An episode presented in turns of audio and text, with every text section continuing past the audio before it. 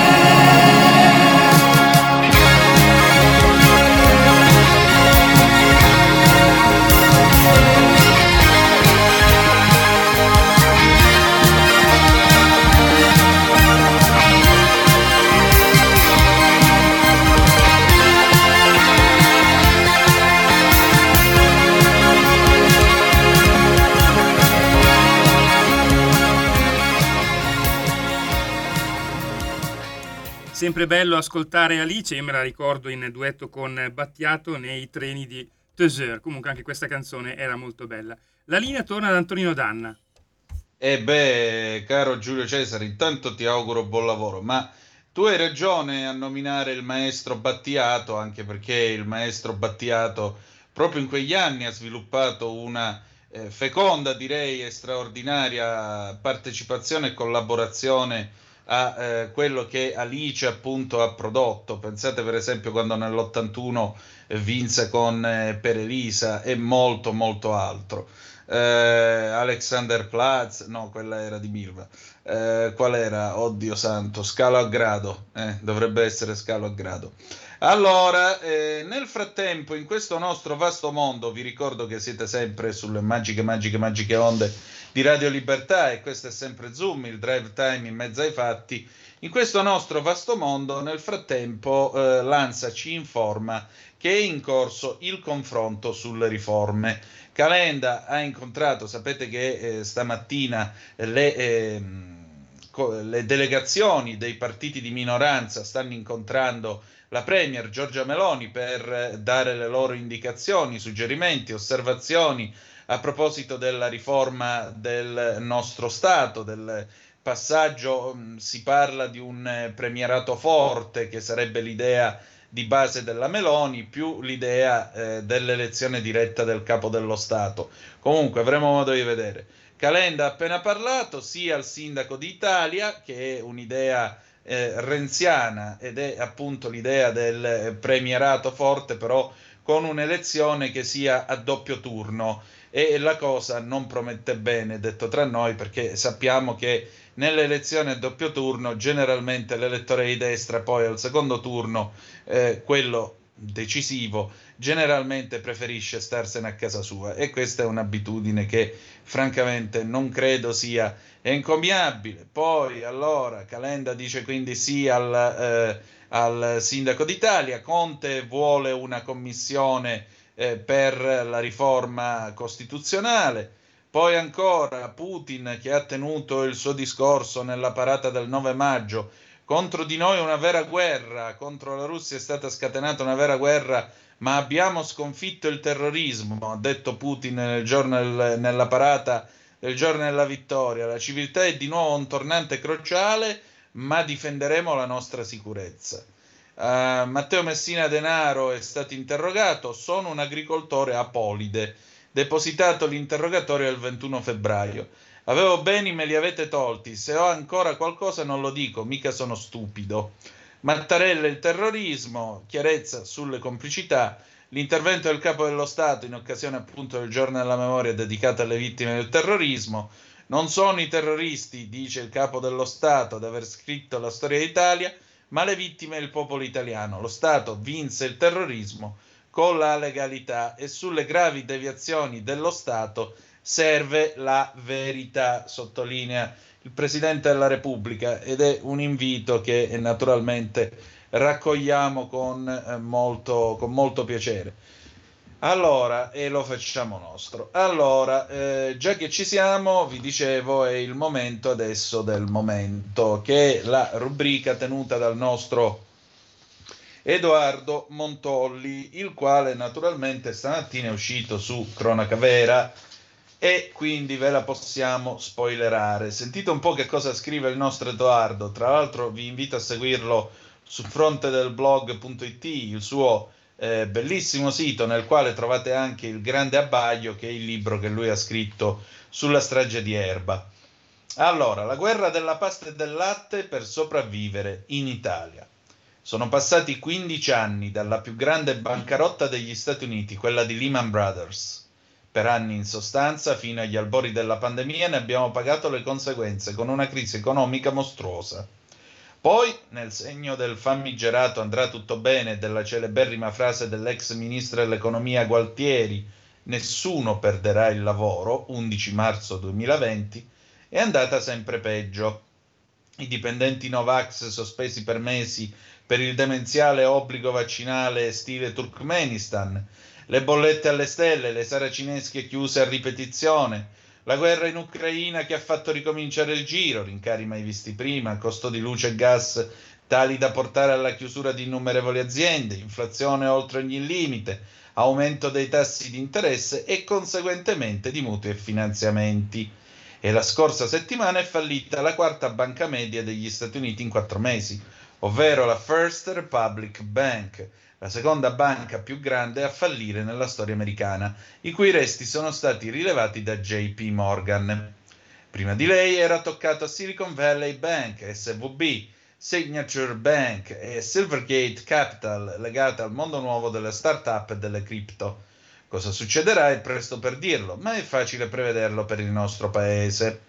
Mentre Francia e Germania nei mesi scorsi violavano palesemente le regole comunitarie per salvare le loro imprese dai rincari delle bollette, da noi si pensava a tutt'altro. Per ragioni che ancora oggi appaiono incomprensibili, L'Italia chiedeva infatti nel contempo all'UE 122 miliardi di prestiti che non solo non sarà mai in grado di restituire, ma che non riesce neppure a spendere. E l'Europa si votava al suicidio economico, bloccando l'immatricolazione dei motori a benzina e diesel nel 2035 e regalando così uno dei suoi mercati più floridi in mano all'Asia. Basti pensare che, come scrive il Corriere della Sera, fra i dieci principali produttori di batterie elettriche vi sono sei cinesi, tre sono sudcoreani e uno è giapponese. L'Italia è in tutto fanalino di coda. È sufficiente guardarsi in giro e contare le colonnine di ricarica per avere un'idea dello tsunami che sta per colpirci. Ed è sufficiente dare un'occhiata a tutto il resto per comprendere come finirà appena gli effetti dei fallimenti americani si faranno sentire sui nostri stipendi, udici del continente fermi al 1990. Perfino le previsioni ottimistiche degli esperti lasciano scioccati. Dicono che abbiamo gas in abbondanza, ma tutto dipenderà dal fatto se anche il prossimo sarà un inverno mite e se la Russia ce ne fornirà ancora. Più che programmazione sembra che ci stiamo affidando alla provvidenza. In compenso i dati Istat affermano che l'inflazione sia cresciuta in aprile dell'8,3% su base annua, ma il particolare non rende abbastanza l'idea finché non si guarda il carrello della spesa. Fino a pochi mesi fa si poteva ancora comprare latte italiano a lunga conservazione e nei supermercati del nord Italia a 85 centesimi al litro. Ora non si sta sotto a 1 euro 5 centesimi. Nel 2021 un chilo di spaghetti nella stessa zona girava attorno a 1,42 euro dati Ismea. Ora siamo oltre i 2 euro e si sfiorano i 3 a stare bassi con quelli di marca. Eh, ovvero sono i beni di prima necessità, oltre agli energetici, quelli che non fanno più arrivare gli italiani a fine mese. A luglio le lunghe maglie della riscossione si accorgeranno che saranno ben pochi coloro in grado di pagare la rottamazione quater, perché il 9,4% della popolazione vive ormai in una condizione di povertà assoluta diventata addirittura strutturale. Quasi 5,6 milioni di persone, oltre 1,9 milioni di famiglie, dati Caritas. E un giovane su quattro è a rischio povertà, dati Eurostat. A breve, tanta, troppa gente non avrà più i soldi per comprare il pane. E sarà allora che loro signori, sagaci come sempre, consiglieranno al popolo di mangiare brioche. Questo è quanto il nostro Edoardo Montolli scrive oggi su eh, Momento, che è il suo spazio su Cronaca Vera. Apriamo le telefonate 029294 7222 se volete dire la vostra, oppure se volete commentare attraverso il WhatsApp 346 642 7756. Mi raccomando, mi raccomando. Ehm, poco da dire, insomma, diciamo che per questa volta ce la siamo cavata, ma è evidente che questo paese deve dare una svolta e deve dare anche una crescita economica che altrimenti non so dove andremo a cogliere. Resta il fatto che delle scelte suicide è quella di dire no eh, alla vendita e produzione di vetture col motore a combustione interna, per esempio, ecco, questo sia un vero e proprio suicidio legale. Ma l'ultima l'avete sentita questa mattina, la battaglia eh, contro, i, come si dice, contro i contenitori di plastica della frutta, che è un vero e proprio suicidio. Allora io se mi devo prendere mezzo chilo di pomodorini pachino, dove lo metto? Nel sacchetto di carta, così quando arrivo a casa è bello spiaccicato. Abbiamo una telefonata, pronto chi è là? Buona settimana Antonino. Vittorio, Vittorio carissimo, io tutto. ti rubo solo due secondi perché l'altra volta sono stato lungo e non, non ne voglio approfittare. Certo, tu dimmi. mi attiri come, come, le mosche col miele, quindi devo... eh, meno male, vuol tu... dire allora che no, diciamo no, cose che possono interessare, ne sono contento. Senti, io ti voglio dire solo una cosa. Sfogliando mm. la libreria, libri, a me piace leggere, sono in pensione, quindi ho sì. trovato sotto mano un certo Massimo, non mi dire di quale corrente è, non so niente, Massimo Fili, il sì. vizio delle, dell'Occidente, il vizio dell'Occidente, non mi ricordo l'altra parola qual era, è pochissimo e ha fatto un quadro della situazione, guarda, una cosa incredibile, hai, certo che è vecchio il libro, quindi non ha potuto mettere l'Ucraina, però ti parla di, di, di, di Torre Eiffel, le chiama, i torre americane, ti parla mm.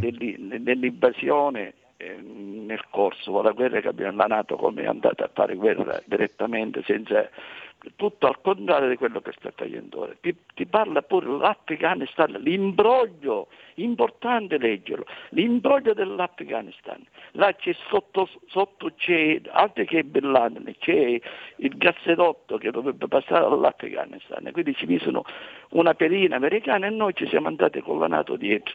E da leggere, credi a me Antonino, ha fatto un quadro preciso della situazione che c'è. Solo quello volevo dirti una buona serata. Ti ringrazio. Di, 3, ti ringrazio. di 43, lo faccio io la pubblicità. Io lo faccio ah no, allora ripetilo che si sente meglio. Dimmi. Di, come Domodosso da 43, nel nostro 730 se siamo pensionato, modello unico. Esatto, questo è il 2 per 1000 alla Lega. Abbiamo un'altra telefonata, grazie Vittorio, pronto chi è là? Ciao Antonino Mauro da Reggio. Quella, dimmi tutto. Vedi, giustamente la situazione io non la vedo benissimo, è proprio per niente. Però, eh, come si dice sempre, gli italiani sperano e speriamo. C'è una cosa però da dire. Questo paese, come sappiamo, dovrebbe crescere. E se tu guardi tutti gli storici, per esempio dal 60 andare a venire avanti, il PIL è aumentato con gli investimenti produttivi e eh, con la circolazione, con la domanda interna. Adesso noi siamo ridotti che eh, dal 2007 abbiamo perso completamente tutto, tutto, il 25% della produzione manifatturiera. Siamo legati al turismo e all'esportazione agroalimentare, ma quella è troppo labile e c'è una cosa, dovremmo crescere. Io ti dico che era una, un'ipotesi possibile nell'80, perché nell'80 c'erano 4 miliardi di persone, circa 800-900 milioni erano impiegati nell'industria e 3 miliardi slappavano la terra vivendo di agricoltura di sussistenza. Oggi siamo 8 miliardi. La sostenibilità non è possibile perché le risorse eh, prime stanno calando indubbiamente da tutte le parti e c'è una cosa, 4 miliardi si sono messi a lavorare impiegando non si sa quanto sia l'energia, per cui eh, il fiasco, se prima era metà, adesso è pieno fino all'orlo. Se dobbiamo crescere noi vuol dire che qualcun altro deve calare. Chi deve calare in Europa? Ciao. Ma io non la vedo così, anche perché rispetto al 1980 le possibilità tecniche, economiche, tecnologiche e anche sociali sono evidentemente diverse. Non possiamo dire, de, paragonare l'ora con allora. Vorrei ricordare che nel 1980 questo era un paese che era colpito gravemente dal terrorismo, con una crisi economica che la metà bastava, perché qui parliamo di inflazione all'8,3%. Vi vorrei ricordare che nel 1980 l'inflazione era al 20%. Cioè l'inflazione è riuscita a scendere grazie al governo Craxi dall'83 in poi eravamo un paese colpito dall'inflazione che, non, che aveva sì eh, una crescita del 2-3%, continuava a crescere in maniera eh, oggi diremmo sostenuta, ma che al tempo veniva percepita come debole perché eh, tutti avevano ancora negli occhi e nella testa il boom economico quando eravamo arrivati a fare addirittura il 7% di PIL annuo, eh, stagione anche qui irripetibile che probabilmente lo Stato italiano non ha saputo sfruttare a dovere. Detto ciò, eravamo anche un paese che comunque subiva, ripeto, i contraccolpi di una stagione, gli anni 70, che a livello economico era stata molto difficile, difficile per tutto il mondo, eh, due shock petroliferi e così via.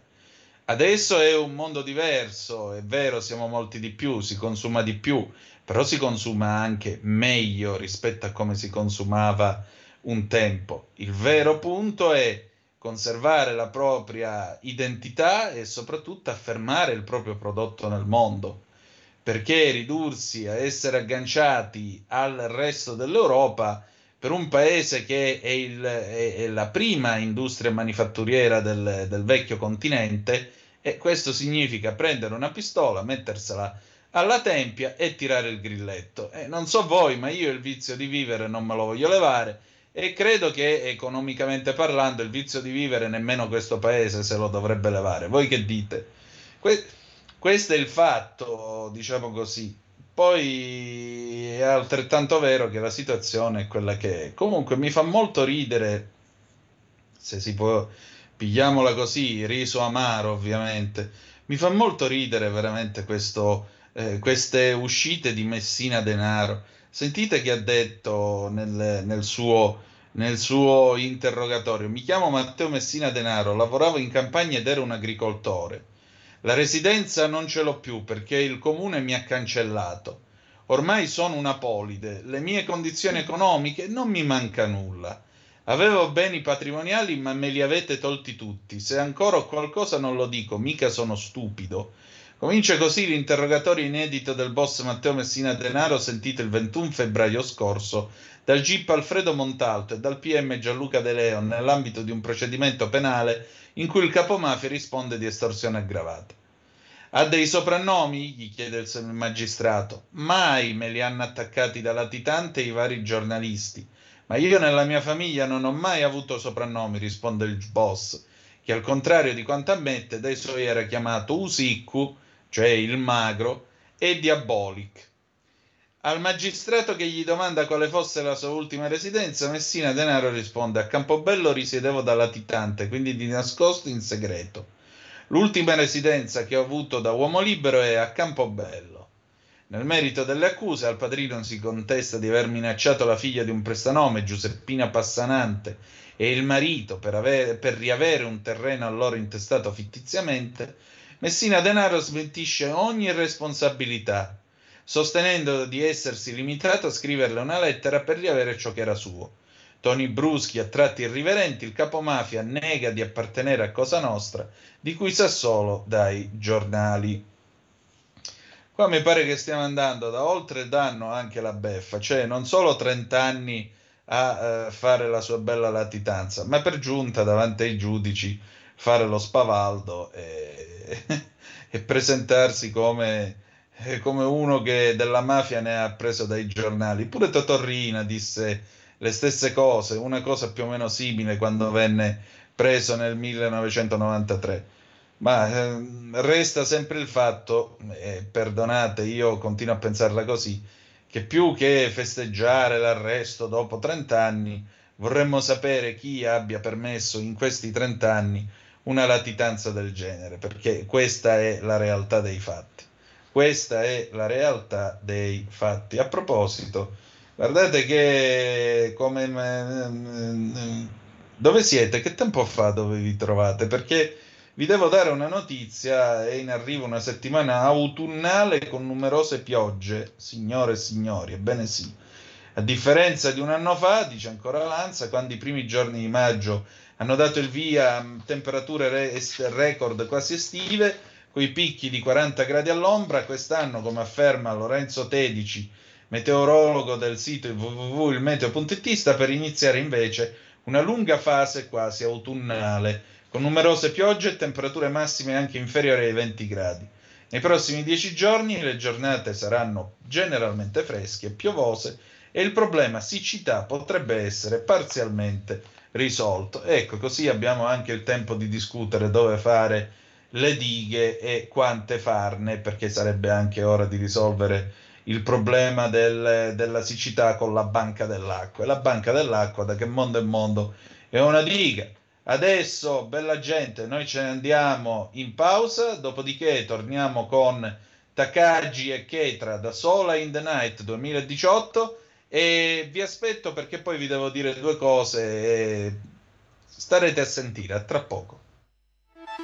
Stai ascoltando Radio Libertà, la tua voce libera, senza filtri né censure, la tua radio.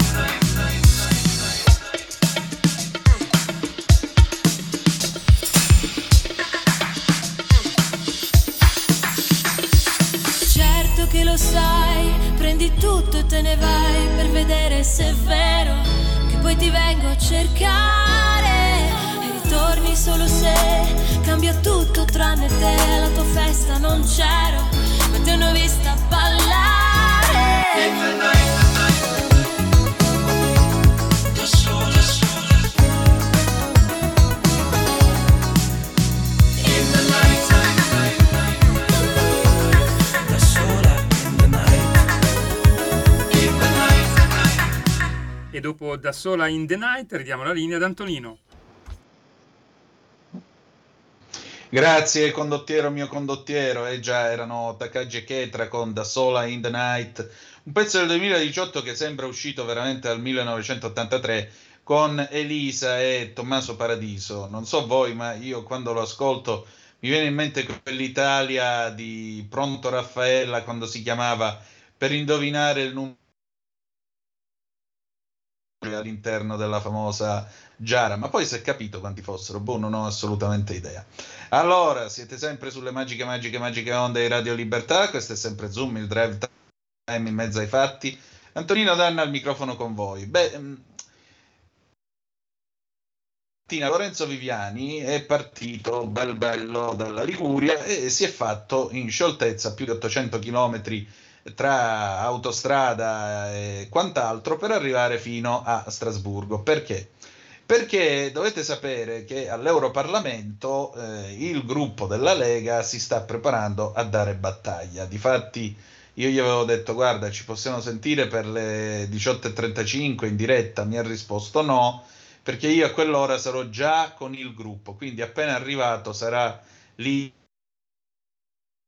tutti gli euro, le eurodeputate e gli eurodeputati della Lega perché pensate un po', eh, ancora nella follia, nell'ecofollia eh, della, della Commissione europea, c'è veramente mettersi le mani nei capelli, questi qui eh, stanno per dare un'ulteriore strozzatura all'attività eh, dei pescatori e degli agricoltori. Pensate, eh, Giulio Cesare con molta saggezza ha postato anche la fotografia, la potete vedere eh, Facebook eh, oppure anche eh, sul canale Twitch, YouTube, sul 252 del digitale terrestre, sull'app, beh, il recupero, pensate, aprite bene le orecchie, gente, perché veramente, cioè, io mi sto vergognando a dirvelo, ma sappiate che è realtà quello che vi dico. Il recupero dell'energia eolica per la pesca. Traduzione, questi vogliono farci ripiombare alle tartane chiozzotte del 1700, cioè alle barche che usavano appunto eh, nella Repubblica eh, Veneta o la tartana che era comunque abbastanza diffusa nei nostri mari, per andare a pesca. Cioè i pescherecci a vela, vi state rendendo cioè qua stiamo facendo un regresso che la metà basta. Beh, naturalmente davanti a delle idiozie del genere, eh, la rabbia, eh, permetteteci, la solenne e santa incazzatura, perché sapete che Lorenzo è un pescatore prima di tutto, è orgogliosamente pescatore prima di tutto, beh, la santa rabbia che gli è venuta, la santa incazzatura, lo ha portato fino a, Brus- eh, fino a Strasburgo. State a sentire che cosa ci siamo detti. Allora, stasera siamo collegati eccezionalmente in viaggio, anche lui tra viaggi e intemperie, con Lorenzo Viviani. Lorenzo, dove sei? Guarda, intanto un caro saluto a tutti i radioascoltatori e radioascoltatrici di Radio Libertà, un saluto a te Antonino e naturalmente alla regia. Sono a mezz'ora precisa da Strasburgo. Da Strasburgo una veloce tappa per rinfrescarci un attimo, poi una riunione con, con tutto il gruppo ID del Parlamento europeo e il tema lo sai, il tema l'abbiamo accennato nella, nella scorsa puntata di chilometro zero, cioè il, il problema che riguarda la, la, la, chiusura della pesca strascica e l'aumento del gasolio per la pesca, mm. che vogliono togliere la detassazione. Niente meno. Ecco, eh, diciamo così Lorenzo, eh, che cosa prevedete di fare in quel di Strasburgo? Anche perché ci eravamo detti ti chiamo per le 18.35, tu mi hai detto no, a quell'ora sono già al gruppo, quindi non perdi tempo. È così urgente perché? Assolutamente. Assolutamente, assolutamente sì, è così, proprio così, perché ci sarà una riunione con tutto il gruppo ID proprio per dare, fare una sorta di briefing, ora non vi arrogo il diritto di spiegare nulla a nessuno, anzi devo ringraziare gruppo ID, il gruppo della Lega, i funzionari che tu ben conosci, che abbiamo intervistato in radio tante volte insieme, bravissimi, perché hanno fatto sì che questa cosa del, dell'action plan, cioè le linee guida prossime della comunità europea sul mondo della pesca, venissero fuori, perché se mai sarebbe caduto tutto in sordina, nessuno si metteva a leggere i documenti. Fortunatamente, l'abbiamo sempre detto, ci vuole gente in gamba al Parlamento europeo, ci vuole gente che sorvegli i lavori a livello europeo, qua l'hanno fatto, l'hanno fatto bene, quindi è uscito fuori, abbiamo scoperto, come si dice, il vaso di Pandora ed è uscito di tutto e di più perché veramente ci sono delle cose assurde, assurde. Una chicca che vi volevo tenere per stasera, ma l'anticipo per i radioascoltatori della Libertà, si parla anche di nuovi di sistemi, ti stai sentire molto bene Antonino, nuovi sistemi ecologici di propulsione tra cui anche l'eolico, cioè di tornare a vela, propulsione no. eolica per i nostri pescherecci. No, dai, follia, non ci credo. Follia follia, follia, follia. Non ci credo. Follia, follia, follia totale, follia totale. E poi ti lascio naturalmente, eh, eh, perché poi arrivo tra poco e quindi devo un attimo anche vedere bene le strade e controllare naturalmente dove vado, se mi perdo e mi ritrovo da qualche altra parte, però per finire la scorsa settimana, sabato abbiamo avuto una grandissima manifestazione in Italia, penso che tanti abbiano visto le immagini dei pescatori, delle sirene dei motopescherecci che sono fatti sentire in tutta Italia, oggi tutta l'Europa si è unita con questa manifestazione, perché? Perché vuol dire no, vuol dire no alle eurofolie, eh, a questa eurofolia in cui si vuole far scomparire un sistema di pesca, si vuole far scomparire tutta la pesca, praticamente perché se aumenti il costo del gasolio che è già alle stelle e applichi la tassazione normale che c'è sul carburante comune diciamo alla pompa, vuol dire che le barche le lasci ferme, per una follia ecologista che poi accetta, fammi dire Antonino, non solo che le marinerie, tante altre marinerie pescano nel nostro, nel nostro parte nostro mediterraneo, quindi insomma applichino quello sforzo di pesca che la comunità europea vuole ridurre. Quindi parliamo di tutte le marinerie del Maghreb che sono pronte prima di tutto a comprare le nostre barche, ma si stanno attrezzando, sono anche meglio di noi europei. Mm. E dall'altra parte la comunità europea, come sempre, purtroppo, che è un po' il mantra, cioè con la, con la linea guida che segue tutto, pacchettare le produzioni europee e poi aprire, non chiedere la reciprocità, purtroppo c'è nei fondamenti della comunità europea, dovrebbe essere applicata ma non viene applicata e quindi i poveri consumatori sono destinati, fra, se non facciamo battaglia adesso, se non andiamo a Bruxelles e a Strasburgo, perdonatemi in questo momento, Bruxelles di solito è il mirino, il puntato e ci arriviamo su Bruxelles, ma adesso in questo momento siamo in plenaria, quindi siamo a Strasburgo, se non agiamo adesso, se non ci svegliamo adesso, che è già tardi diciamo, in parte, siamo condannati non solo a perdere la pesca, ma ritrovarsi sempre un prodotto da mari ultra sfruttati, non fresco, di scarsissima qualità, che dubbia freschezza aggiungo, ma soprattutto un prodotto che è, può avere qualsiasi tipo di sofisticazione, non ha il controllo che invece hanno i nostri pescatori, che hanno già dei regolamenti. Quando parliamo di pesca strascico, Antonino, lo so che nell'immaginario collettivo la gente, oh la pesca strascico, la pesca strascico è un sistema di pesca che veramente racchiude guarda, a livello italiano almeno il 45% del fatturato, il 33% della marineria, quindi parliamo di numeri enormi, ci sono certe specie che senza questo tipo di pesca non si possono pescare. Di solito si fa su dei fondali fangosi, quindi non si rovina neanche eh, il, il, il fondale, non è questa, bisogna gestirla, bisogna seguire le regole, bisogna studiare perché la gestione va con lo studio, ma questi divieti tranchant come su altre cose provocano solamente la distruzione di un'economia, in questo caso magari piccola, irrilevante, ma fondamentale per i nostri territori.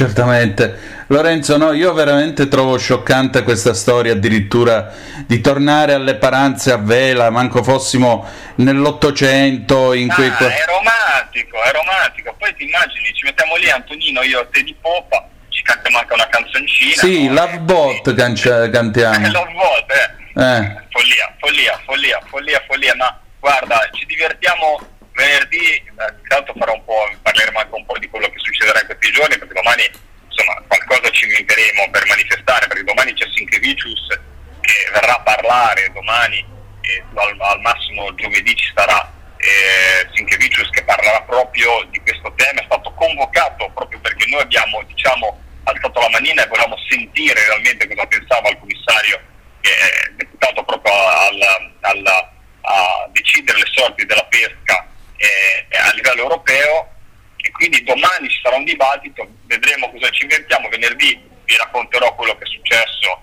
eh, in questi giorni, in questi prossimi giorni a livello europeo e poi ci divertiremo anche a leggere questo action plan perché veramente c'è delle cose che fanno sbellicare degli sbagli. Io spero che siano anche degli sbagli di traduzione, ho pensato anche quello perché dico, ma magari sai, lì nella fuga, il linguaggio tecnico qualcuno l'ha, l'ha, però non penso, non penso, purtroppo purtroppo ci sono delle chicche che vanno lette una a una e ci sarà da ridere se non da piangere. Mamma mia, non ho parole. Senti, nel mentre invece raccontaci un po' le tue giornate di pesca come vanno.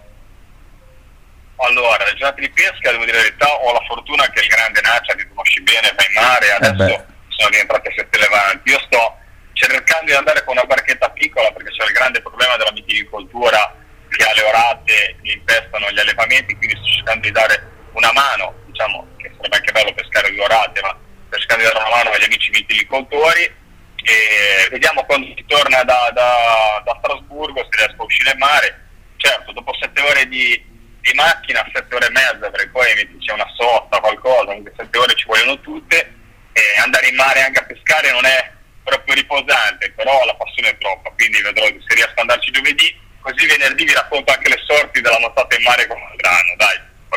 Va bene, ok. Allora Lorenzo, noi ti lasciamo alle tue cose, un abbraccio a tutti gli amici del gruppo della Lega su Strasburgo e mi raccomando, dateci dentro, ok? Assolutamente sì, grazie Antonino, grazie a tutti voi, ciao. Ciao ciao.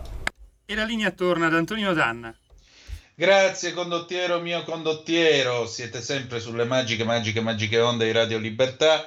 Questo è sempre Zoom, il drive time in mezzo ai fatti. Antonino Danna al microfono con voi. Sono arrivate alcune zappe al 346 642 7756, adesso ve le leggerò. Come vedete ragazzi, io la verità ho detto, questi credono davvero di poter mandare in giro per i mari le tartane a vela e gli sciabecchi, veramente, ma che cosa siamo qua nell'Ottocento? Vabbè, Sentite un po' invece che cosa ci scrive la nostra Rebecca. Rebecca eh, parla di immigrazione, malgrado le roboanti promesse preelettorali, nessuno credo si illudeva che il problema immigrazione venisse risolto velocemente, ma da questo al niente assoluto ce ne corre. Poi ancora Maurizio, ciao Antonino, la Schlein non ha vergogna nell'affermare che il presidenzialismo non è una priorità, mentre lo è l'LGBT e l'utero in affitto. Non c'è vergogna, ma avanti però senza più pazienza. Beh Maurizio, lo sai che eh, Giorgia Meloni su questo è stata chiara. Io ho avuto un mandato dagli italiani, per cui se ci state bene, se non ci state lo stesso. Ermanno, a Bruxelles non ci si va, ma si levano le tende fuori dall'Europa il prima possibile. E poi che andiamo a fare? La fame. Ancora, Giorgio dal Monferrato, ciao Giorgio, anche a te. Al prossimo colpo questo è geniale. Al prossimo colpo tireranno fuori l'idea della propulsione energia muscolare. Praticamente torneremo alle galee romane ed ecco spiegato perché stanno facendo arrivare tutta questa gente. Abbiamo bisogno degli schiavi per remare, faccina arrabbiata. Ancora Marco da Monza Brianza, ciao grande Antonino, questi sono folli, vanno rinchiusi. Ancora Maurizio, ciao Antonino, quando diremo basta questa Europa. Prima eh, veto dove possibile, poi l'Italia faccia quello eh, che ritiene giusto come altri paesi, poi avviamo le pratiche per uscire, diamo un messaggio da un'Italia viva, Maurizio. Um, e che noi con questa Europa ci... sapete se usciamo poi quelli ci mettono i dazi a chi vendiamo la nostra roba tanto per cominciare Secondariamente noi non siamo l'Inghilterra. L'Inghilterra ha potuto farlo in parte perché Londra è, una de- è la piazza principale di speculazione al mondo, ma poi perché l'Inghilterra, bene o male, ha una sua industria, una sua statura, ha un suo, ehm, come posso dire, una sua ossatura eco- economica e anche una sua anglosfera, il cosiddetto Kanzak, quindi Canada, eh, Nuova Zelanda, Australia, Regno Unito e anche gli Stati Uniti d'America, che permette all'Inghilterra di navigare per i fatti suoi. Noi che cosa abbiamo? Che non abbiamo ancora nemmeno il piano Mattei e Libia dopo oltre cento anni di influenza italiana ce l'hanno scippata i turchi e i russi, scusate. Uh, buonasera, ma dove siamo finiti? Grazie a chi? Alle europee la volta scorsa dando più fiducia agli elettori alle politiche di sinistra, se questa volta alle prossime europee magari si va a votare in massa tutti quanti per politiche di segno diverso, cioè politiche conservatrici, magari rimettiamo la barra al centro di questa, di questa Unione Europea. Che cosa dite? 02 no 7222 se volete essere dei nostri oppure appunto potete ancora mandare le, le vostre più che gradite zappe o whatsapp che dir voglia sia al 346 642 7756 ecco Antonino intanto sono usciti sia Giuseppe Conte dei 5 Stelle sia Carlo Calenda e Maria Elena Boschi di Azione Italia Viva, a commento del, dell'incontro che hanno avuto con Giorgia Meloni. Noi stiamo aspettando che esca anche Giorgia Meloni, quindi se vuoi possiamo far sentire cosa hanno detto non Conte. Ti sento, però. Eh. Ah, e sentiamo allora che cosa hanno detto dopo il colloquio con la Meloni, vai.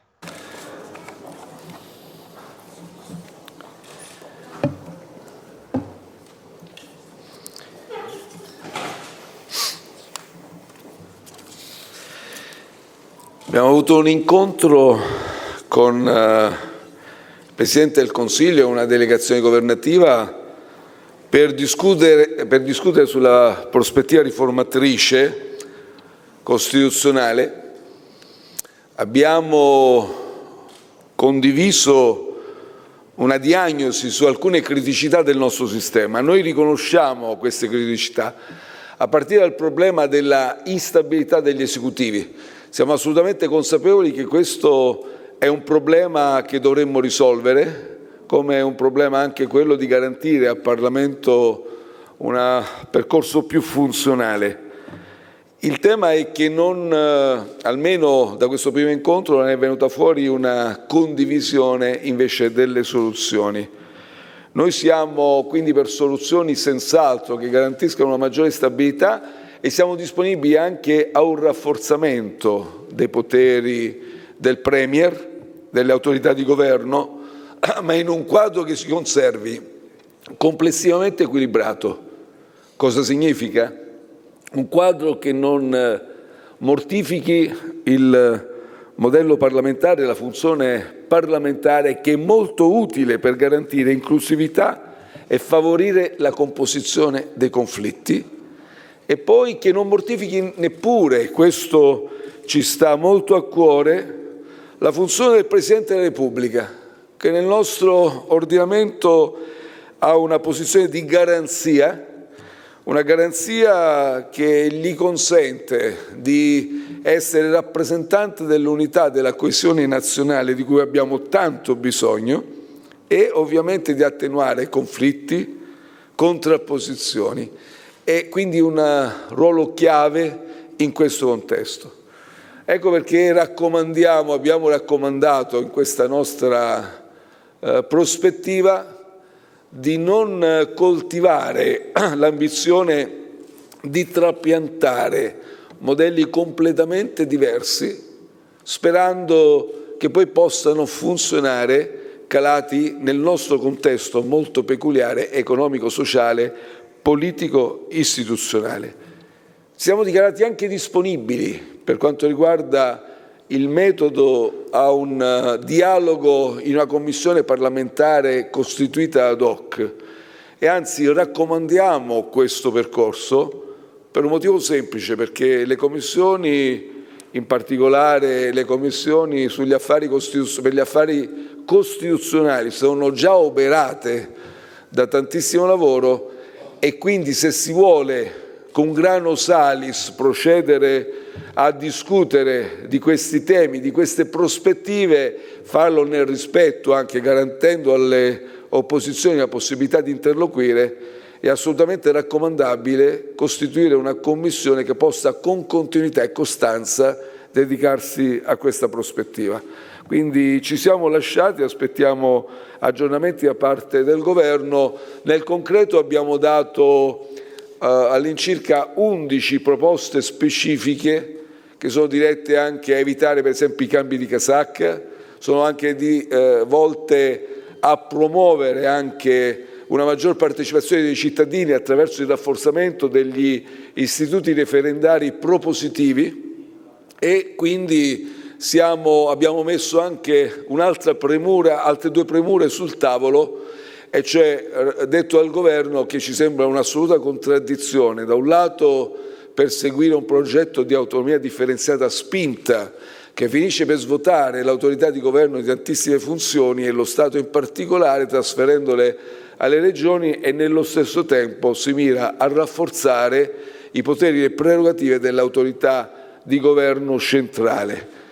E da questo punto di vista abbiamo anche invitato il, il, il, Presidente il Presidente Meloni a mantenere un'interlocuzione perché a colpi di maggioranza un'ambizione di ridefinire così, in modo così rivoluzionario il quadro, l'assetto ordinamentale costituzionale del nostro Paese non è assolutamente raccomandabile. Grazie.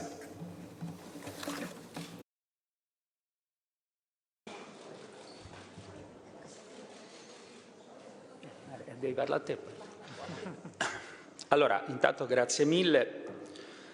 Uh, abbiamo intanto ringraziato il Governo per la disponibilità dimostrata a fare un incontro molto preliminare ancora sul tema delle riforme. Uh, vi dico subito che siamo disponibili a collaborare. Uh, siamo disponibili a collaborare per l'ovvia ragione che come è noto, anche noi abbiamo provato a fare un percorso di riforma. Non solo, ma condividiamo l'esigenza di avere maggiore stabilità dei governi, condividiamo l'esigenza di, di avere una maggiore efficienza dell'apparato complessivo dello Stato, che non è solo il governo centrale, ma è anche le autorità locali. Per questa ragione abbiamo cercato di definire il perimetro entro il quale una collaborazione è possibile. Per noi c'è una linea rossa assoluta che è la figura di garanzia, unità nazionale, garanzia de- sulla Costituzione del Presidente della Repubblica. Il Presidente della Repubblica in un Paese diviso su tutto è l'unica istituzione che veramente garantisce unità. Andarla a toccare e politicizzare, secondo noi, un errore, sarebbe un errore molto, molto grave. Per noi questa è veramente una linea rossa. Abbiamo detto, come da programma elettorale, che noi viceversa non siamo, siamo favorevoli all'indicazione del Presidente del Consiglio in un range che va ovviamente dall'elezione, che è la proposta che abbiamo fatto con il famoso Sindaco d'Italia, a indicazione del Presidente del Consiglio, così come avviene in altri Paesi. Abbiamo sottolineato il fatto che insieme a questo c'è un tema grande come una casa che è l'efficienza del Parlamento. Oggi noi viviamo in un monocameralismo di fatto, i provvedimenti vengono discussi in una sola Camera, noi siamo nel programma elettorale a favore di una scelta monocamerale e comunque ha una distinzione fondamentale tra le due Camere. C'è un altro tema che abbiamo toccato che è quello relativo alla capacità della Camera di svolgere un'azione indipendente rispetto all'azione del Governo. Se tu rafforzi l'esecutivo, devi rafforzare la capacità del Parlamento di muoversi indipendentemente dall'azione del Governo. Abbiamo infine discusso di quello che che a noi sta molto a cuore, cioè di come interagisce il governo centrale con i governi locali. Oggi questa funzione è, scusate, il gioco di parole totalmente disfunzionale. Le cose non arrivano non solo perché il governo non le propone o le propone male o il Parlamento le approva in modo barocco, ma perché nell'esecutività dell'azione la frammentazione in alcuni casi è disastrosa. Abbiamo altresì detto che se si parla di riforme istituzionali per noi si parla di federalismo senza accelerate sull'autonomia, dove non c'è un preconcetto a delegare alcune funzioni, ma sicuramente ce ne sono altre, penso a quelle che hanno a che fare con i grandi investimenti strategici, che non possono avere la stessa frammentazione e lentezza che c'è oggi. Quindi noi abbiamo chiesto di, di discutere anche di questo. Mi pare che il Governo sia disponibile in questa fase a raccogliere delle idee.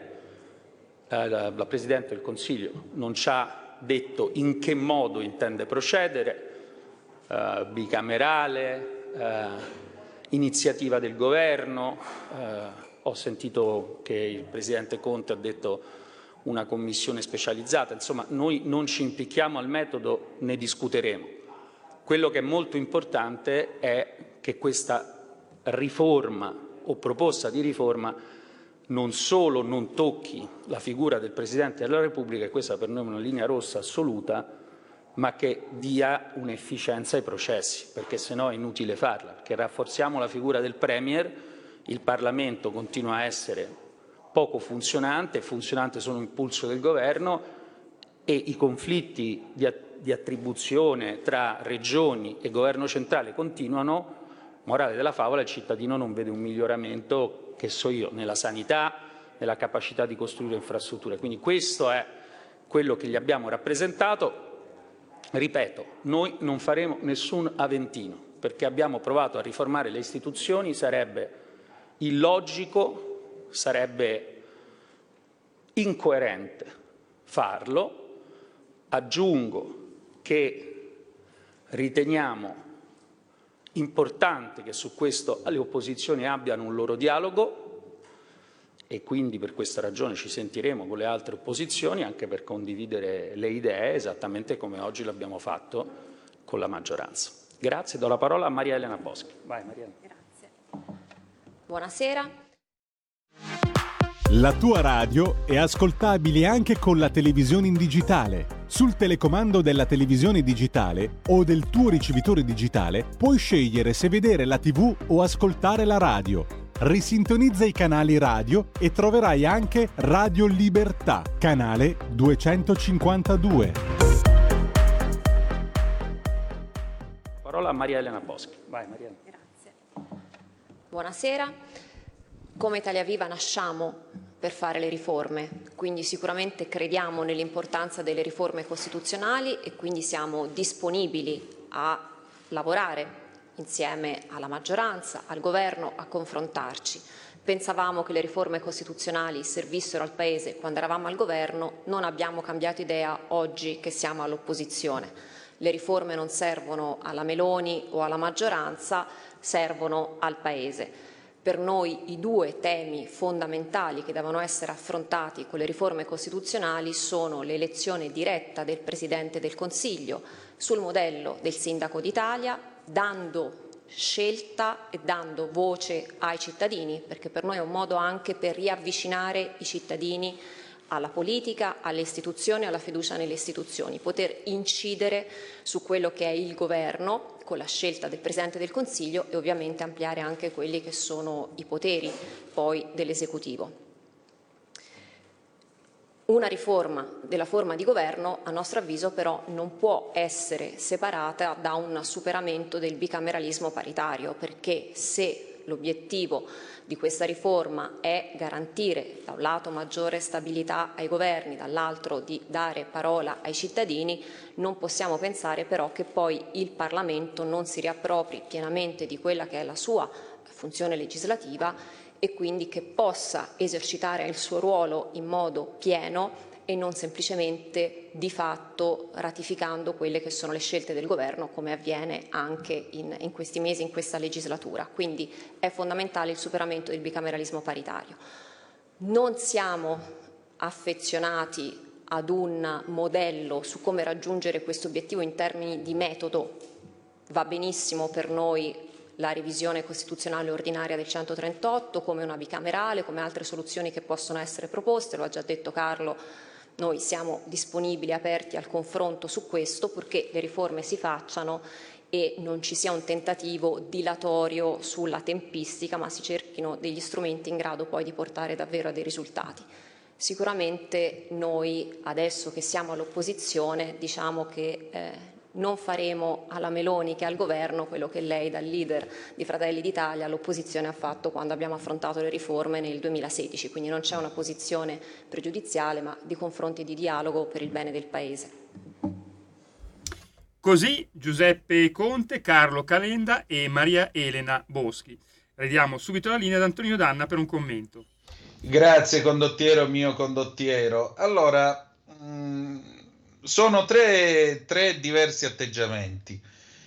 Intanto, se avete ascoltato bene Conte, Conte beh, diciamo che eh, forse è segno che col tempo si rinsavisca e in qualche modo si prenda, si prenda atto e si impari qualcosa dai propri errori, perché sentire da parte di Conte parole di apprezzamento per la figura del Presidente della Repubblica e per il suo ruolo centrale eh, nell'ordinamento, riconoscere questo ruolo di perno al Presidente della Repubblica, Ma sbaglio perché sapete io che volete, ad agosto sono 43, quindi ogni tanto capita che mi scordo.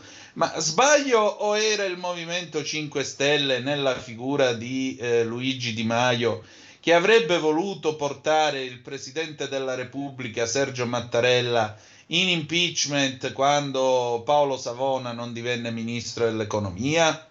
Sbaglio? salvo poi rieleggerlo e parlarne ovviamente con il massimo rispetto eh, che peraltro eh, il personaggio merita, non fosse altro per il suo eh, curriculum e per la sua esperienza di vita. Però resta questo fatto.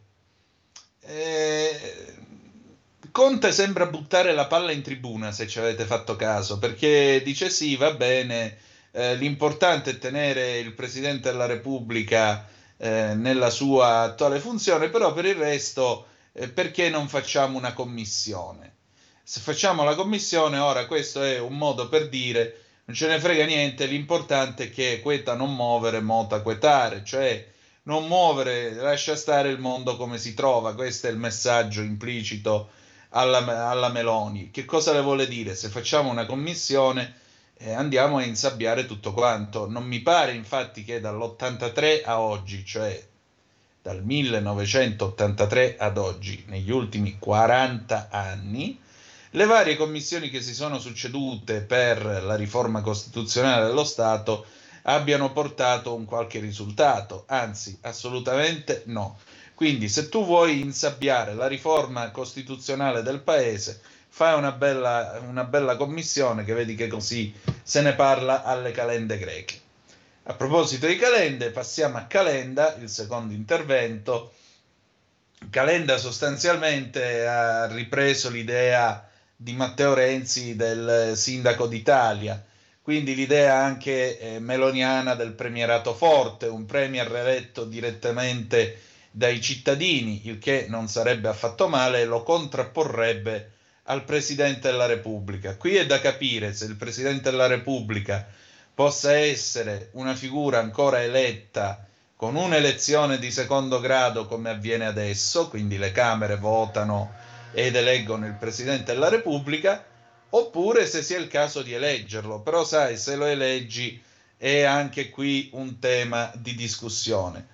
Eh, Conte, tra l'altro, del parlare eh, della, della, figura del Presidente della Repubblica quando dice che eh, il Presidente della Repubblica è una figura che non va politicizzata.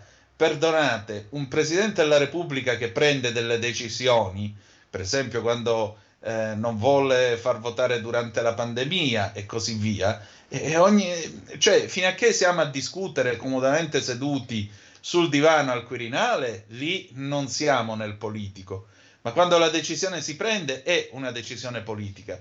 Infine la Boschi che si allinea più o meno sulle posizioni calendiane, pur ricordando gli insuccessi di Renzi, che vi ricordate il referendum, la riforma Boschi, su cui eh, Maria, eh, Maria, Elena Boschi aveva, eh, in, aveva, cercato di spingere il più possibile e poi però il referendum mh, mm, non ha dato loro ragione.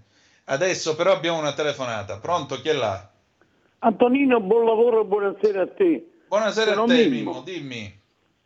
Mi consenti di dire una cosa, un pensiero su queste tue esternazioni rispetto a ciò che stanno facendo in questo momento? Prego. Posso? Eh, siamo Pronto? qui. Sì. Non ti sento. Sì che si può, ci mancherebbe. Ah, allora io volevo dire una cosa, ma ti sembra giusto che per eh, la, la, Lega e, e Berlusconi e Forza Italia sostengono il governo Draghi e contemporaneamente l'unica opposizione la fa la, la Meloni con uh, Canale 5, Rete 4, Italia 1 a sostenerla.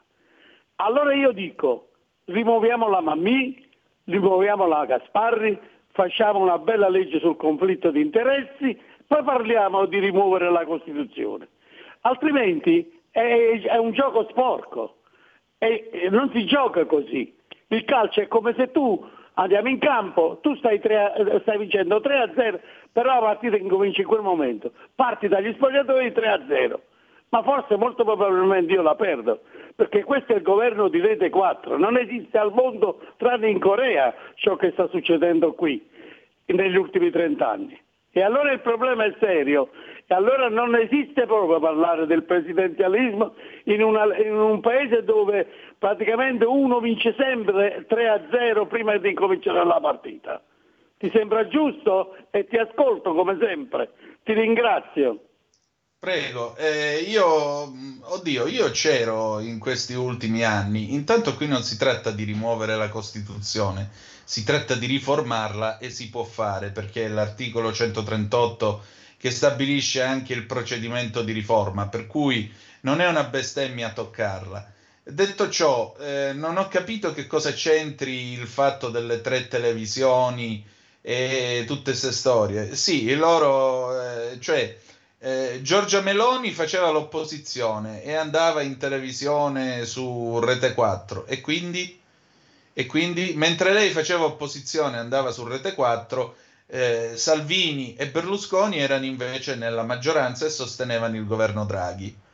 Per cui, tra l'altro, chi se ne frega ormai del governo Draghi, visto e considerato che il 25 di settembre scorso è stato legittimamente e democraticamente eh, votata una nuova maggioranza che ha concesso fiducia al governo Meloni. Il governo Meloni non è il governo della Corea del Nord, il governo Meloni, piaccia o meno, è il governo della Repubblica Italiana come ci siamo fatti piacere o meno i governi guidati da Giuseppe Conte, come ci siamo fatti piacere o meno la maggioranza grillina che eh, ha dimostrato tutta la sua insipienza politica e incapacità di governo. Questo mi sembra abbastanza chiaro, perché non è con l'onestà che si governa un paese, un paese si governa con i programmi, con le idee, con degli obiettivi. L'onestà, l'onestà del politico è nella sua competenza e purtroppo il Movimento 5 Stelle ha portato soltanto un sacco di incompetenti in Parlamento. Questa è la realtà dei fatti. Pensate a Ciampolillo che voleva, eh, voleva far pulire gli ulivi con la xylella con acqua e sapone e poi tutti i casini che sono stati fatti nella regione Puglia hanno permesso alla xylella di aggredire ulivi su ulivi e distruggerli. Oppure pensate alla Lezzi eh, che ce l'aveva con, eh, con, il TAP, perché col TAP eh, lei non avrebbe messo eh, il materassino in spiaggia sopra un tubo col gas sotto. Meno male che il TAP c'è, perché se no non so come ci sarebbe arrivato il gas negli ultimi tempi e così via.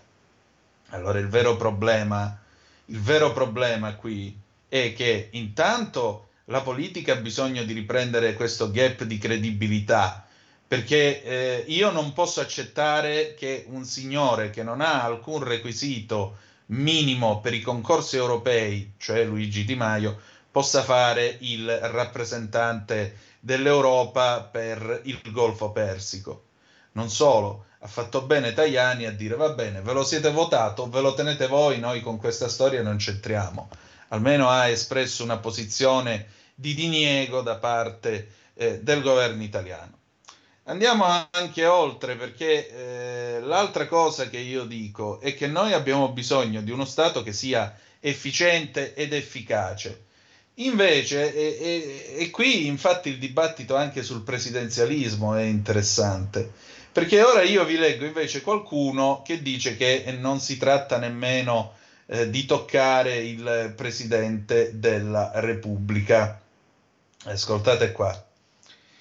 A volte abbiamo sentito un dibattito che ritengo stucchevole e improprio eh, sul tema del secondo mandato del Presidente della Repubblica. Vorrei esprimere la mia opinione senza reticenza.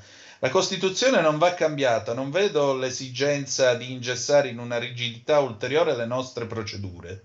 Come si è dimostrato in momenti di emergenza, l'Italia non può privarsi della possibilità di rieleggere il proprio Presidente della Repubblica. Peraltro la strampalata discussione sull'idea di un secondo mandato a termine è stata irrispettosa e irriguardosa non tanto della persona coinvolta, ma della Costituzione stessa. Un'interruzione di mandato, salvo che per gravi motivazioni personali, a mio parere non è né auspicabile né utile. Allo stesso modo ritengo dannoso per il nostro sistema politico e istituzionale ipotizzare una riforma in senso presidenziale. Esistono ovviamente nel mondo sistemi di questo tipo che garantiscono in modo chiaro la tenuta democratica.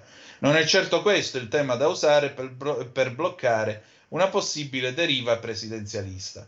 L'argomento è molto più semplice e si basa sulla buona tenuta del sistema italiano. Sapete chi è l'autore di queste parole? È Pier Ferdinando Casini nel suo ultimo libro C'era una volta la politica, parla l'ultimo democristiano. Io vi dico la verità, non solo non lo condivido, intanto perché eh, chi l'ha scritta quella Costituzione, cioè Giovanni Leone nel 75 e prima di lui nel 64 eh, il presidente Antonio Segni, eh, fecero sapere alle Camere che era ora di scrivere chiaramente in Costituzione che il Presidente della Repubblica non possa essere rieletto. E non sono stati ascoltati. E non mi pare che i due fossero degli analfabeti del diritto, anzi vorrei essere io un analfabeta del diritto come Leone e Segni messi assieme. Detto ciò, c'è anche un altro fatto, caro Casini. Eh, tu dici, eh beh, però in caso di emergenza possiamo, riale- possiamo rieleggere il Presidente della Repubblica. Il 25 maggio del 1992, quindi due giorni dopo Capaci, avremmo potuto rieleggere Cossiga, oppure nel 1978 avremmo potuto rieleggere Leone anziché votare per Pertini, e invece, come vedete, eh, i presidenti della Repubblica, almeno fino a Napolitano, non sono stati rieletti. La verità è che quando una classe politica purtroppo non riesce a esprimere una sua forza, è chiaro che poi il Presidente della Repubblica ha una certa libertà di manovra che altrimenti non avrebbe, perché il suo ruolo dovrebbe in teoria essere notarile. Comunque, tornando a noi, abbiamo un'altra telefonata, la prendiamo subito. Pronto chi è là? Eccomi qua Antonino, ciao, sono Walter. Ciao Walter. Ciao, ciao, ciao. Devo dire che questa sera eh, io ti seguo tantissimo, ma seguo tutta la parte di, di, Radio Libertà, anche la mattina. Molte volte non sono d'accordo, ma non è che non sono d'accordo, per esempio con i toni, per esempio, sul discorso degli europarlamentari della Lega, come quello che ci commenta qualche volta la mattina e che sembra che sappia tutto lui perché è un europarlamentare che è a Bruxelles. Ti ringrazio, ti ringrazio. Anche questa sera sei stato molto intelligente, non dico bravo, perché bravo sai già di esserlo, e sei un orgoglioso meridionale come io sono un orgoglioso del nord, sei stato preciso, hai detto delle cose precise che dovrebbero farci riflettere, tutti quanti, punto a capo. Quindi, come dire, grazie per parlare in questo modo a volte ed essere così tagliente, ok? Perché dobbiamo essere, noi della Lega dobbiamo essere, come dire, taglienti, taglienti, le cose vanno anche tagliate. Ho capito che esiste la democrazia, ma esiste un passato fatto di battaglie, io ho 71 anni, fatto di battaglie, fatto di, di averlo preso in quel posto, fatto di aver subito, fatto di aver mangiato. Io ho fatto anche molto volontariato, sono entrato dentro nelle istituzioni, sono qui, sono là, ho fatto presidente di un'associazione importante di disabili psichici, quando parlavo tutti mi ascoltavano a bocca aperta, però alla fine quando parlavo con quelli lì della sinistra non facevano nient'altro che rimandare, rimandare, rimandare. Tu stasera hai parlato in maniera corretta e non posso fare altro che ringraziarti, come fa Sergio da Bolzano e io che io non conosco ma che abbraccio e vorrei tanto conoscere, prima o dopo chissà ci conosceremo. Grazie mille, grazie mille, viva Radio Libertà. Grazie a te, i 200 euro sono sotto il lavandino in bagno come sempre. Eh, scherzi a parte, no, io mm, guarda Walter, il punto non è, non è essere taglienti, il punto è che in questo paese noi non abbiamo memoria e allora sai, quando si parla delle cose pare che stanno cascando tutti dal pero, ma se tu metti assieme i puntini e li ascolti e vai un pochettino indietro nel tempo e dici ma questo qua che cosa aveva detto prima? Vedi che piano piano poi il disegno emerge da solo, no? Come sulla settimana enigmistica, che cosa apparirà? E che cosa deve apparire? Deve apparire Uno che Conte, che si candida a fare il leader del centro-sinistra, che voleva con Di Maio e soci, voleva portare, eh, come si dice, voleva portare Mattarella davanti alla Corte Costituzionale, provocare l'impeachment, fare un casino immane e poi l'ha, l'ha rivotato e lo ha eletto per un secondo mandato. E mi viene a dire che non si debba non si debba eh, politicizzare la figura del Presidente della Repubblica. Scusatemi, un Presidente della Repubblica che viene eletto due volte è o no una figura politicizzata secondo voi? Al di là del fatto che egli sia eletto, nel caso di Mattarella è stato eletto con un ampio consenso, così come fu nel caso di Napolitano, ma è o no una figura politicizzata? Lo diventa di per sé per un motivo molto semplice. Perché? Perché non si è stati in grado di esprimere un suo successore. Questo è il fatto.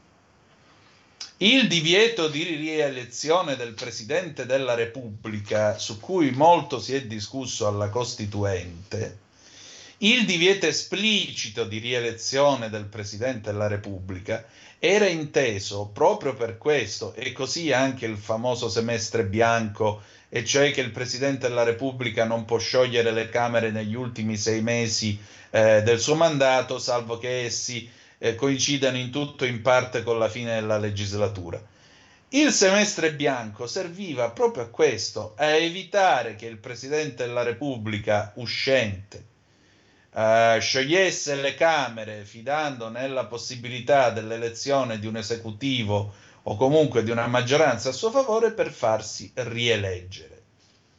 Poi, per carità, tutti e dodici gli inquilini al Quirinale, secondo me, se togliamo forse Einaudi, ma tutti gli altri, bene o male, ci speravano nella rielezione, ne hanno anche parlato.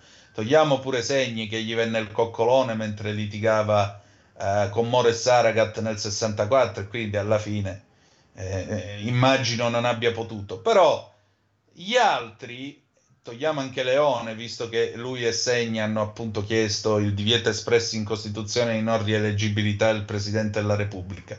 Ma gli altri tutti ci speravano. Saragat alla fine del suo mandato diceva per esempio la parte migliore di me mi dice di andare via dal Quirinale, la parte peggiore di me mi dice di restare. Eh, tanto è vero che lui in qualche modo ci sperò in una potenziale rielezione e questo è il fatto, però ci deve essere un correttivo.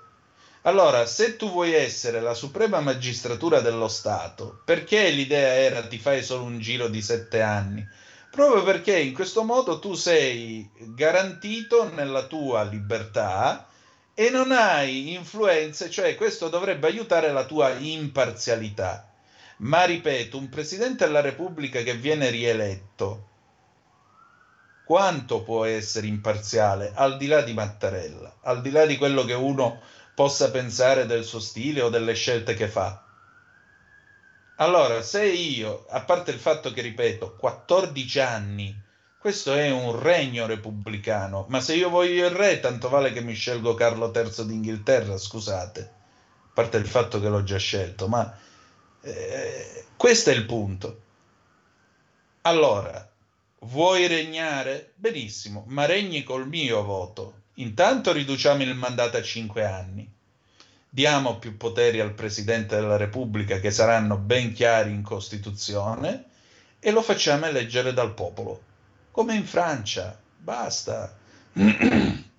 Basta così. E almeno sappiamo chi è che comanda. Se ci piace al prossimo giro, dopo i primi cinque anni, mi sei piaciuto? Bene, ti voto. Non mi piaci? Voto un altro, arrivederci e grazie. E vi dirò di più. Bisognerebbe anche stabilire, come è negli Stati Uniti d'America, che dopo il secondo mandato, quindi dopo dieci anni al Quirinale di un eventuale eh, Presidente della Repubblica in questo, tipo di, eh, in questo tipo di situazione, tu non devi essere più nemmeno eleggibile a capo condomino. Basta, fuori e il sistema si pulisce da solo. In questo caso. In questo caso. Poi, oh ragazzi, tutto è perfettibile, ci mancherebbe. Io non credo di avere eh, la, la, la, verità in tasca, però forse sarebbe il caso che qualcuno si prendesse qualche responsabilità ogni tanto.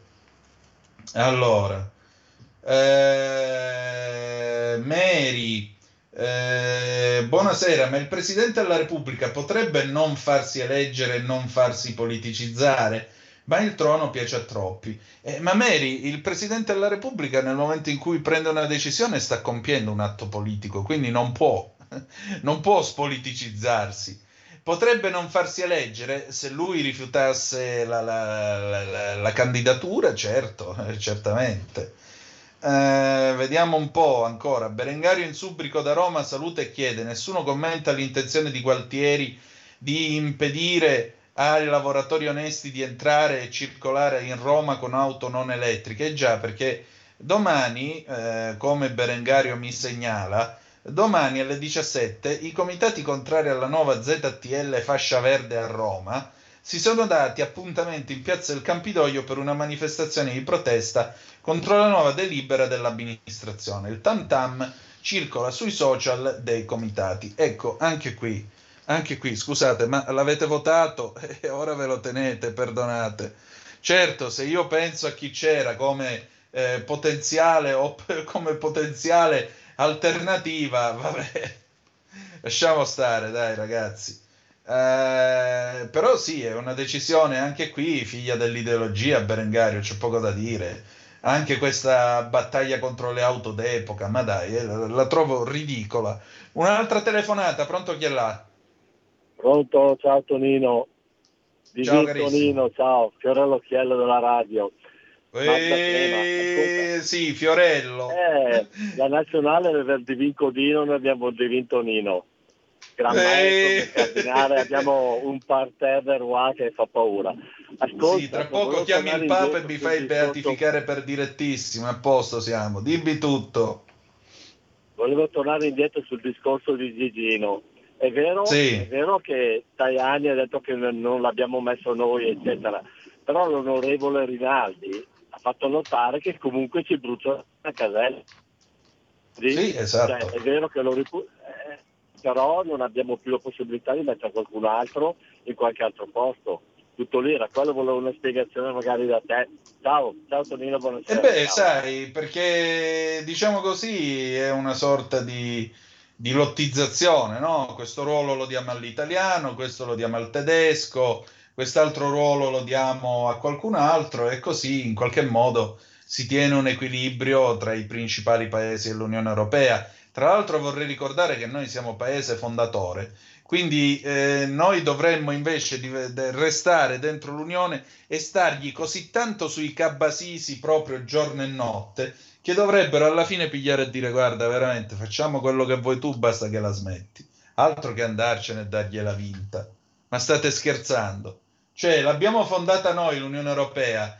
Pensate solo al manifesto di Ventotene pensate solo eh, a tutti quelli che eh, hanno sognato l'Europa unita la giovine Europa di Mazzini tanto per esserci eh, De Gasperi, Schumann, Adenauer tutta questa gente qua e noi dovremmo andarcene. Ma andatevene voi. Eh, stiamo scherzando, ragazzi. Antonino, Antonino, scusa, siamo alla pausa delle 19.30 con anche la canzone. Va bene, pausa e abbiamo un bel pezzo per voi, ladies and gentlemen. Rick Dees and his cast of idiots. Rick Dees e il suo gruppo di idioti, visto che stiamo parlando di provvedimenti uh, europei e non solo. Disgorilla 1977, a tra poco. Stai ascoltando Radio Libertà, la tua voce libera, senza filtri né censure, la tua radio.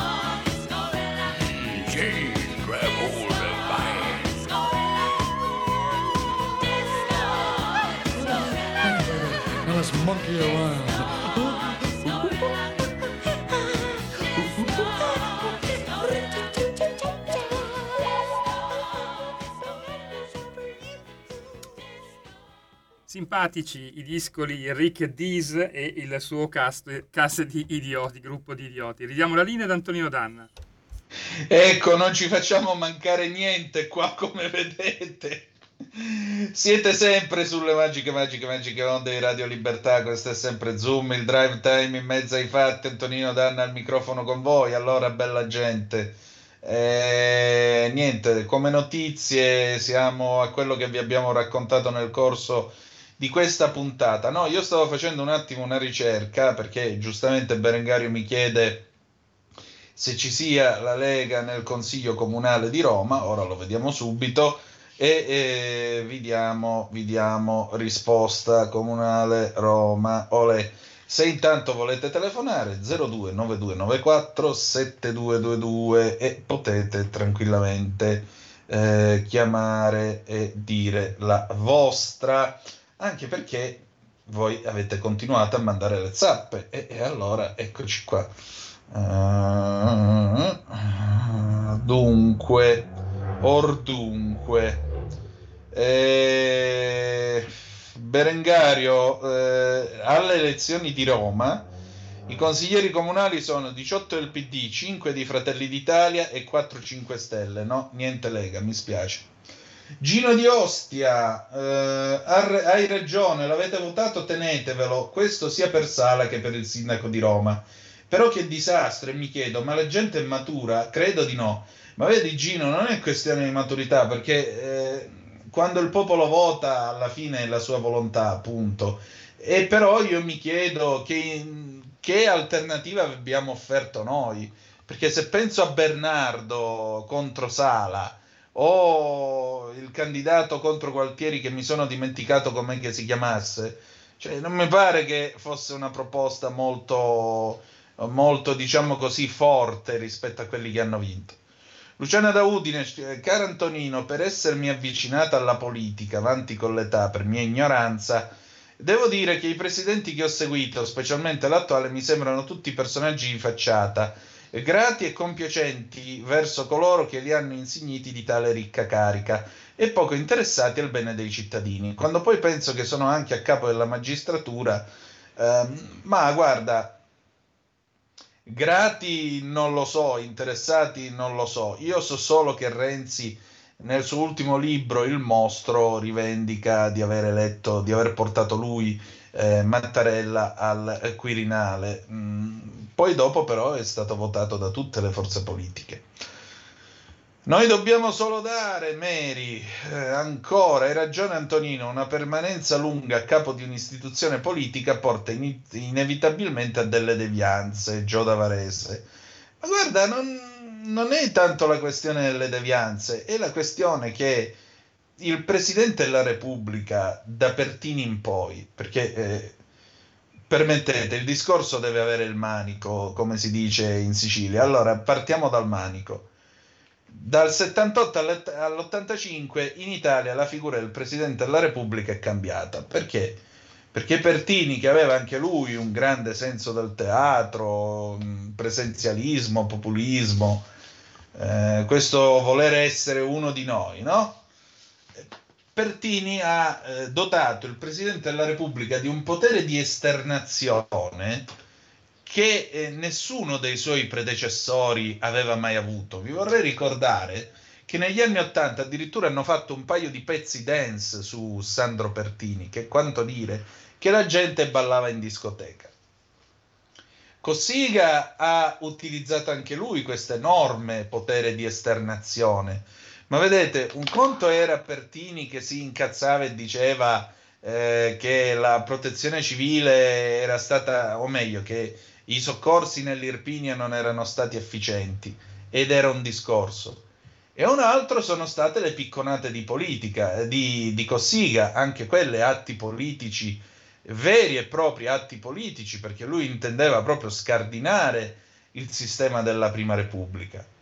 Poi è venuto Scalfaro. Scalfaro non ha avuto tanto il potere di esternazione quanto un vero e proprio potere di intervento sul governo, sul, eh, sul, sullo stato del paese, perché Scalfaro comunque è quello del ribaltone, è quello che non volle dare a Berlusconi le elezioni anticipate dopo la caduta del primo governo, ve lo ricorderete anche qui un presidente della Repubblica che veniva peraltro dalla destra DC, dalla parte più conservatrice, e che si trovò poi alla fine del suo mandato e dopo in mezzo a PDS e poi PD, insomma, tutta gente di sinistra che con lui in altri tempi non ci sarebbe azzeccata assolutamente niente, per dirla con Di Pietro.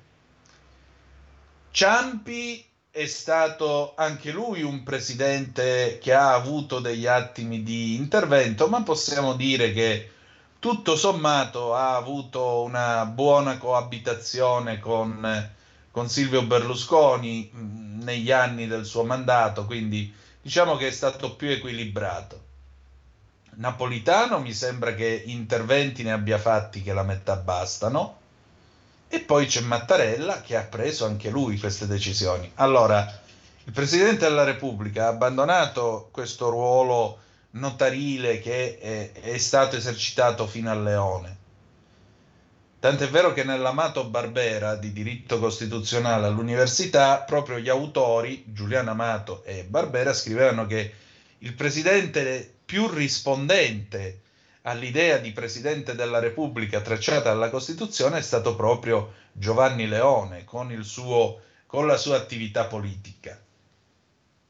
Per quanto riguarda quindi questi ultimi 3, 40 anni, il Presidente della Repubblica è diventato una figura sempre più presente nel dibattito politico. Allora, se tu vuoi scendere nel dibattito politico, e ti vuoi politicizzare, permetti, ti voto io, almeno il mandato te lo sto dando io, ma no che viene eletto con, una, con un'elezione di secondo grado, no, no, ti voto io. O mi sto sbagliando? Se mi sto sbagliando, perdonate, vorrà dire che abbiamo sprecato questa serata. Quanto tempo abbiamo ancora, Giulio Cesare? A questo gioco al massacro io non ci sto, per usare le parole di Scalfaro, e siamo arrivati proprio alla fine dei tuoi minuti, perché ora c'è il qui Parlamento con Domenico Furgiuele. Tra l'altro si parla di come eh, unire la Sicilia alla Calabria come infrastruttura. Benissimo, allora bella gente, per questa sera abbiamo finito.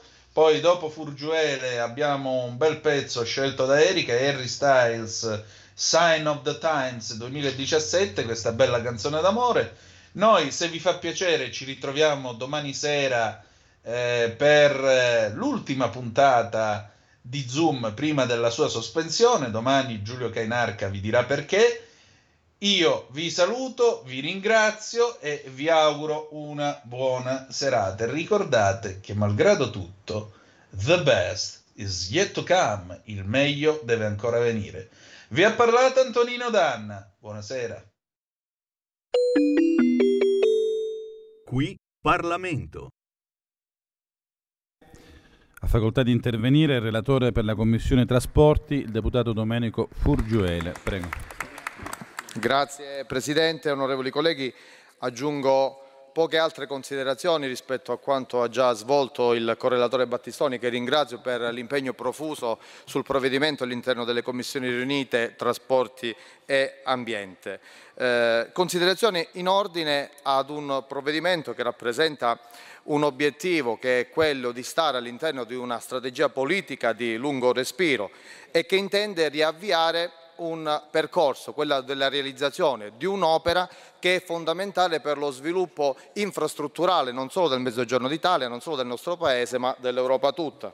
Questa legge di conversione è frutto di un lavoro serio, certosino, a cui hanno dato un contributo i deputati di maggioranza, gli uomini e le donne del governo, voglio ricordare la lungimiranza del ministro Salvini, la professionalità del vice ministro Rixi, eh, le presenze sempre attenti del eh, sottosegretario Ferrante, del sottosegretario eh, Siracusano, con la quale tra le altre cose abbiamo lavorato già nella scorsa legislatura proprio partendo dalla Commissione Trasporti. Contributi arrivati anche dalle opposizioni, dalle opposizioni di oggi, che hanno saputo pungolare la maggioranza cercando di approfondire tante materie molte delle quali non rientravano in quello che era il focus proprio del provvedimento, opposizioni di ieri, non posso non ricordare in quest'Aula il contributo dato dall'allora deputata Enzo Bruno Bossio del PD proprio all'interno della Commissione eh, Trasporti, un contributo che è stato dato anche e soprattutto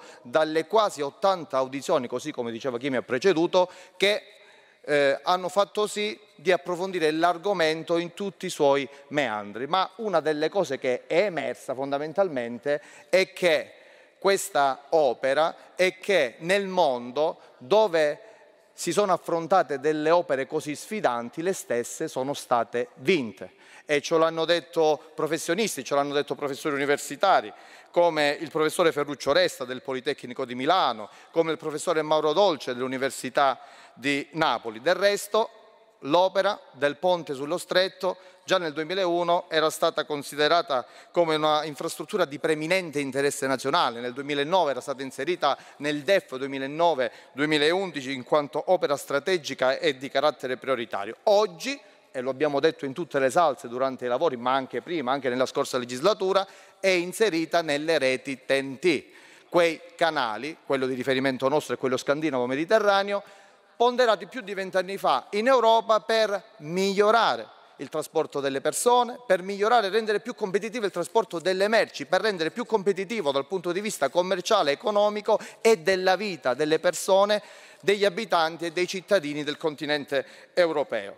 Eh, questa opera è un'opera che va proprio nella direzione di assolvere ad alcune richieste fatte dall'Europa e ce l'ha ricordato il Ministro delle Infrastrutture e dei Trasporti Salvini proprio durante le audizioni sulle linee guida che è venuto a palesare nelle commissioni congiunte trasporti e ambiente. Nella stessa occasione il Ministro Salvini ci parlò proprio di questo, del fatto che il ponte non congiungeva soltanto Messina a Villa San Giovanni, la Sicilia alla Calabria, ma congiungeva Berlino a Palermo. E allora il ponte costituisce uno snodo fondamentale, lo abbiamo detto in tutte le salse, per realizzare finalmente e definitivamente l'alta velocità Salerno-Reggio Calabria e magari anche per essere un motore propulsivo per realizzare definitivamente una velocità più giusta rispetto a quello che non si aspetta in Sicilia. Una considerazione speciale la voglio fare come quasi parte eh, chiamata in causa eh, da calabrese che ha studiato a Messina, penso a tutti quei pendolari che con quest'opera sicuramente vedranno la loro vita migliorata in termini di perdite di tempo, in termini anche di congestionamento di un territorio che soprattutto quando si arriva nel periodo estivo, e lo sa solo chi ha vissuto e chi vive quel territorio, si trova a vivere delle condizioni che chiamare paradossali e a volte, signor sottosegretario, anche da terzo mondo e dire poca roba. Allora mi auguro che nel corso di questa discussione che darà seguito a quelli che sono stati dei lavori celeri che comunque si sono svolti e ringrazio i presidenti dei Rotelli che ci hanno saputo guidare in questo lavoro, è arrivato in tempi certi questo provvedimento e mi auguro che la discussione possa far sì che il ponte venga messo come necessario punto di riferimento soprattutto per giustificare l'impegno economico di oltre 11 miliardi e 200 milioni di euro che sono previsti su quello che i siciliani chiamano continente e gli oltre 11 miliardi e 800 milioni di euro che sempre per le reti ferrate sono previsti in Sicilia, che non avrebbero ragione d'essere se non ci sarà la costruzione del ponte. Quanto all'aspetto ambientale, dicevo soltanto chi è stato in quei posti si può rendere conto di quella che sia la condizione attuale. Eh, la realizzazione del ponte, che non è la realizzazione di una lingua di asfalto, non è la realizzazione solo di cemento, ma è la realizzazione soprattutto di una rete ferrata che, come sappiamo, inquina un terzo rispetto al trasporto marittimo, toglierà dall'atmosfera oltre 140.000 tonnellate di CO2 nell'arco di un intero anno.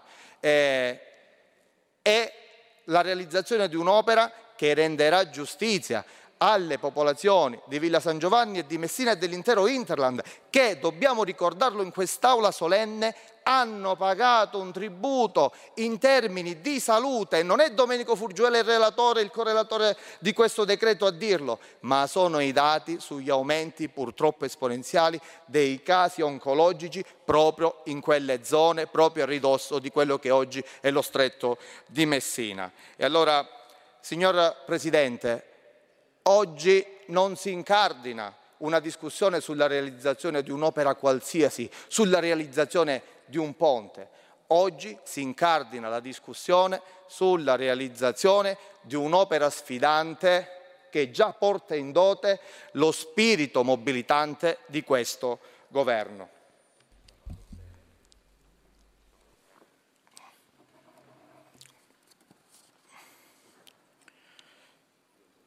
Per un più dettagliato esame del contenuto del provvedimento Rinvio il testo degli articoli sottolineando che essi riflettono quanto dicevo poc'anzi, gli articoli rispecchiano i contributi dei membri delle commissioni riunite, in qualche caso attraverso le riformulazioni suggerite dal Governo anche dalle opposizioni. A quest'ultimo proposito voglio soltanto citare le disposizioni finali e di coordinamento di cui è l'articolo 4. Il relativo comma 7 prevede che in sede di aggiornamento del contratto di programma con RFI e di sottoscrizione del nuovo contratto con ANAS vengano individuate le opere complementari e di adduzione funzionali all'operatività dell'opera, dichiarandole di carattere prioritario.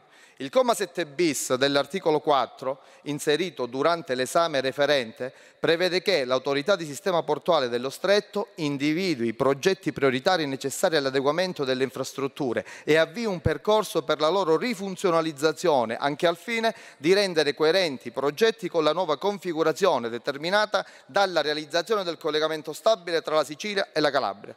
Il comma 8 a sua volta riconosce alla società concessionaria la facoltà di avvalersi del personale di RFI e ANAS in regime di distacco nel limite massimo di 100 unità per l'espletamento delle attività tecniche e scientifiche di cui al decreto legge che stiamo convertendo. Il comma 9 poi prevede la copertura finanziaria per le operazioni di concessione delle quote di partecipazione al capitale sociale della società concessionaria da ANAS al Ministero dell'Economia e delle Finanze, di cui l'articolo 2,3 in particolare si prevede che a tali oneri si provveda nel limite massimo di 320 milioni di euro mediante corrispondente versamento dell'entrata del bilancio dello Stato e riassegnazione al pertinente capitolo dello Stato di previsione della spesa del Ministero dell'Economia e delle Finanze delle risorse in conto residui residui relativi al cosiddetto patrimonio destinato del Ministero dell'Economia e delle Finanze di cui l'articolo 27, comma 17 del decreto legge numero 34 del 2020. Merita menzione infine il contenuto dei commi da 8 bis a 8 quinques dell'articolo 2, inseriti in fase referente con un emendamento accantonato fino alla seduta dell'8 maggio 2023, i quali prevedono i meccanismi di aggiornamento dei prezzi.